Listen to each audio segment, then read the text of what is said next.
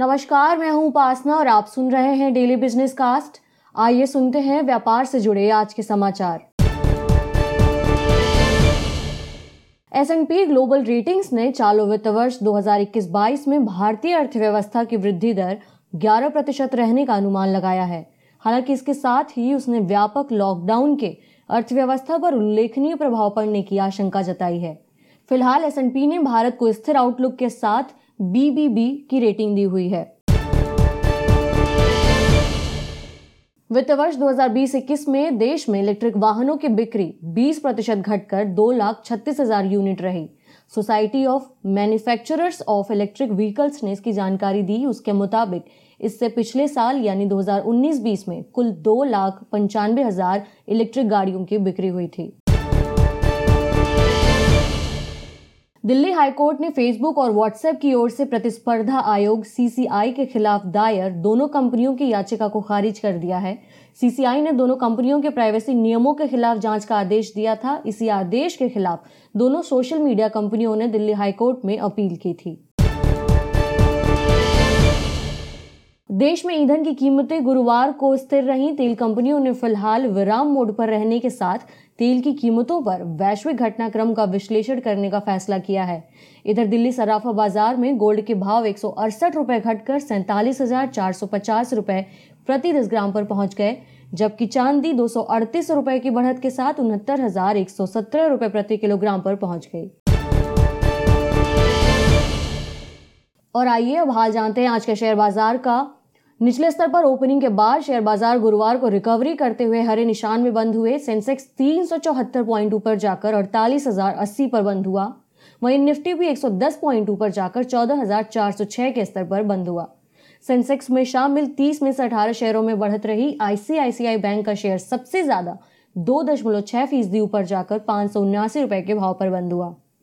निवेशकों ने गुरुवार को सबसे ज्यादा खरीदारी बैंकिंग शेयरों में की। निफ्टी बैंक इंडेक्स करीब छह सौ सत्तर अंक ऊपर यानी दो दशमलव एक पांच फीसदी ऊपर जाकर इकतीस हजार सात सौ बयासी पर बंद हुआ। इसी तरह मेटल इंडेक्स पौने दो प्रतिशत ऊपर चार हजार चार सौ साठ पर बंद हुआ। वीकली एक्सपायरी के दिन बी एस ई पर तीन हजार चौरासी शेयरों में कारोबार हुआ, जिसमें एक हजार सात सौ इकसठ शेयर बढ़त और एक हजार एक सौ उनसठ शेयर गिरावट के साथ बंद हुए। और मार्केट की चाल पर विस्तार से चर्चा करने के लिए चलते हैं केडिया फिनकॉर्प के फाउंडर नितिन केडिया जी की तरफ। नितिन जी, बहुत बहुत स्वागत है आपका। आ, सर, आज का जो सेशन था वो मंगलवार के सेशन से बिल्कुल उलट रहा। आज ओपनिंग जो थी वो निचले स्तर पर हुई, लेकिन क्लोजिंग पॉजिटिव टेरिटरी में देखी हमने। बैंकिंग शेयरों में जो ये सेंटिमेंट अचानक पॉजिटिव हुआ, इसके पीछे क्या वजह देख रहे हैं आप?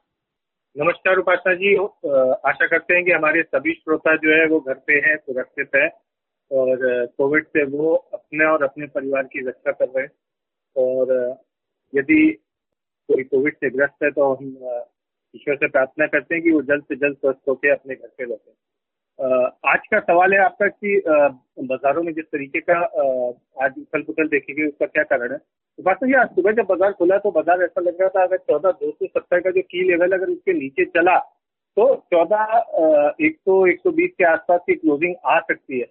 लेकिन पिछले तीन दिन का अगर आप पैटर्न देखो तो पहले घंटे में अगर लो लगता है तो वो लो नहीं कटता, और पहले घंटे में हाई लगता है तो वो हाई नहीं कटता। और similar kind of level was seen today also. और हमने देखा कि इस चीज को लीड किया मीडिया स्टॉक्स ने, इस चीज को लीड किया बैंकिंग स्टॉक्स ने। और बैंकिंग में हमने शॉर्ट कवरिंग आते हुए देखी। मैं ये नहीं कहूंगा अभी भी कि यहाँ से बाजार का रुख बदल चुका है, बाजार ऊपर की तरफ चल चुका है। मेरा मानना है कि यहाँ पे आज क्योंकि एक्सपायरी का दिन था, वीकली एक्सपायरी थी, तो वो वीकली एक्सपायरी की वजह से जो आ, आ, हमने पुट राइटिंग में जो आ, हमने आ, कवरिंग आते हुए देखी, वो कवरिंग की वजह से भी बाजार में तेजी आई। और एक लेवल के बाद जिन लोगों ने चौदह तीन सौ की कॉल निफ्टी में राइड कर रखी थी बड़ी मात्रा में, चौदह तीन सौ के ऊपर जब बाजार आधे घंटे चला तो वो जो कॉल राइटिंग में अनवाइंडिंग आई, उसकी वजह से भी बाजार में हमें ये तेजी देखने को मिली। उपासना जी जी आ, सर, फिलहाल बाजार के जो टेक्निकल इंडिकेटर हैं वो किस ओर इशारा कर रहे हैं और कैसा चार्ट बनता हुआ दिख रहा है ओवरऑल? देखिए, अगर बाजार के टेक्निकल इंडिकेटर्स की अगर प्योरली बात करें तो आज सुबह तो बाजार जो है वो पूरा पूरी तरीके से नेगेटिव दिखाई दे रहे थे और ऐसा लग रहा था कि बाजारों के अंदर जो है अब चौदह हजार का लेवल टूटते भी देर नहीं लगेगी। या बैंक निफ्टी की अगर हम बात करें तो बैंक निफ्टी में एक समय आज ऐसा लग रहा था सुबह खुलने से पहले कि शायद तीस हजार के नीचे की बंदी हमें देखने को मिले, लेकिन अभी भी अगर मैं ये कहूँ जो की लेवल है बाजार में वो की लेवल है चौदह हजार छह सौ का। जब तक चौदह हजार छह सौ के ऊपर लड़ाई बहुत लंबी है, लेवल बहुत बड़ा है, जब तक चौदह हजार छह सौ के ऊपर निफ्टी बंद नहीं होती है तब तक निफ्टी में किसी भी तरह के बाइंग पोजीशन से बचना चाहिए। चौदह हजार छह सौ के ऊपर ही हमें बाय करना चाहिए। सिमिलरली बैंक निफ्टी में जब तक बत्तीस सात सौ पचास के ऊपर भी हम क्लोजिंग आते हुए नहीं देखते, बैंक निफ्टी में भी सेल ऑन राइज का ही स्ट्रैटेजी रखना चाहिए। उपासना जी जी सर, इस वक्त क्या निवेशकों को इंडेक्स बेस्ड अप्रोच रखना चाहिए या स्टॉक स्पेसिफिक अप्रोच रखना चाहिए? देखिए ये जो समय है ये ये एक अलग तरह का समय है। जैसे निफ्टी में पर डे दो सौ तीन सौ पॉइंट की वोलेटिलिटी आती है, जैसे तीन सौ पॉइंट ऊपर और तीन सौ पॉइंट नीचे। ऐसे निवेश ऐसे में निवेशकों को बहुत सावधानी से काम करना चाहिए, टेक्निकल्स के ऊपर काम करना चाहिए। और टेक्निकल्स में अगर कुछ डिफेंसिव स्टॉक उनको बाइंग का मौका दे रहे हैं, डिफेंसिव स्टॉक्स में ऐसा लग रहा है कि यहाँ से ये स्टॉक्स में प्राइस वॉल्यूम और ओपन इंटरेस्ट सजेस्ट कर रहा है कि इसमें बाइंग हो रही है, वो स्टॉक में बनाए। फार्मा स्टॉक्स में इस समय आप अपनी पोजिशन को बना के रख सकते हैं। ग्लैंड फार्मा एक स्टॉक है जो अच्छा लग रहा है, जो आने वाले समय में हमें लगता है पैंतीस सौ से चार हजार रुपए के लेवल दिखा सकता है। ग्रैन्यूल्स अच्छा लग रहा है, दीपक नाइट्राइट अच्छा लग रहा है। तो ये सेक्टर्स जो है इनमें इनमें नीचे के लेवल पे भी सपोर्ट देखा जा रहा है। और साथ में ये मौका है जब आप डाबर और आईटीसी जैसे स्टॉक्स को भी एक्यूमुलेट कर सकते हो। बाकी जो ट्रेडर्स हैं वो अगर अपनी पोजीशन प्योर टेक्निकल लेवल पे अगर इंडेक्स के ऊपर प्ले करेंगे तो दैट